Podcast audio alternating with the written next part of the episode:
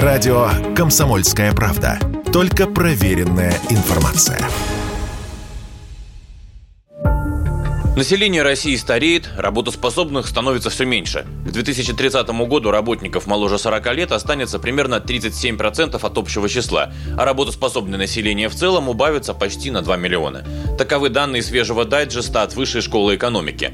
Одна из главных причин этого тренда – старение населения. Поколение, рожденное в 50-е и 60-е годы, в период послевоенного бэби-бума, очень многочисленно, и сейчас оно постепенно выходит на пенсию. 90-е же и 2000-е годы в России отметились демографическим спадом. В годы кризиса и нестабильности россияне обзаводились детьми гораздо реже. Отсюда и столь резкая убыль в объеме рабочей силы. Что ожидает рынок труда в ближайшие годы, мы попросили спрогнозировать Андрея Каратаева, ведущего научного сотрудника лаборатории демографии человеческого капитала РАНХИКС. Повод для оптимизма, хоть и умеренного, все же есть, сказал эксперт.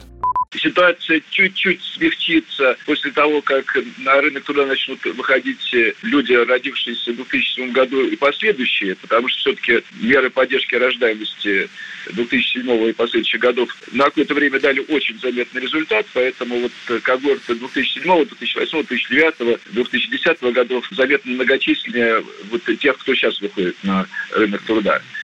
Как ни удивительно, но сильнее всего доля трудоспособного населения сократится в Москве, Петербурге, а также Московской и Ленинградской областях, сообщают эксперты вышки. Ну а что с трудовыми мигрантами? Здесь нам также стоит ждать оттока рабочей силы?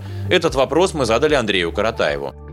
Но сейчас вот объективно, объективно все-таки э, Центральная Азия, потому что нужно иметь в виду, сейчас там не очень многочисленное поколение на рынок труда выходит, но а, там будут как раз рабочие силы увеличиваться, предложение э, на рынке труда из-за того, что там был очень серьезный рост рождаемости в 2000-е годы.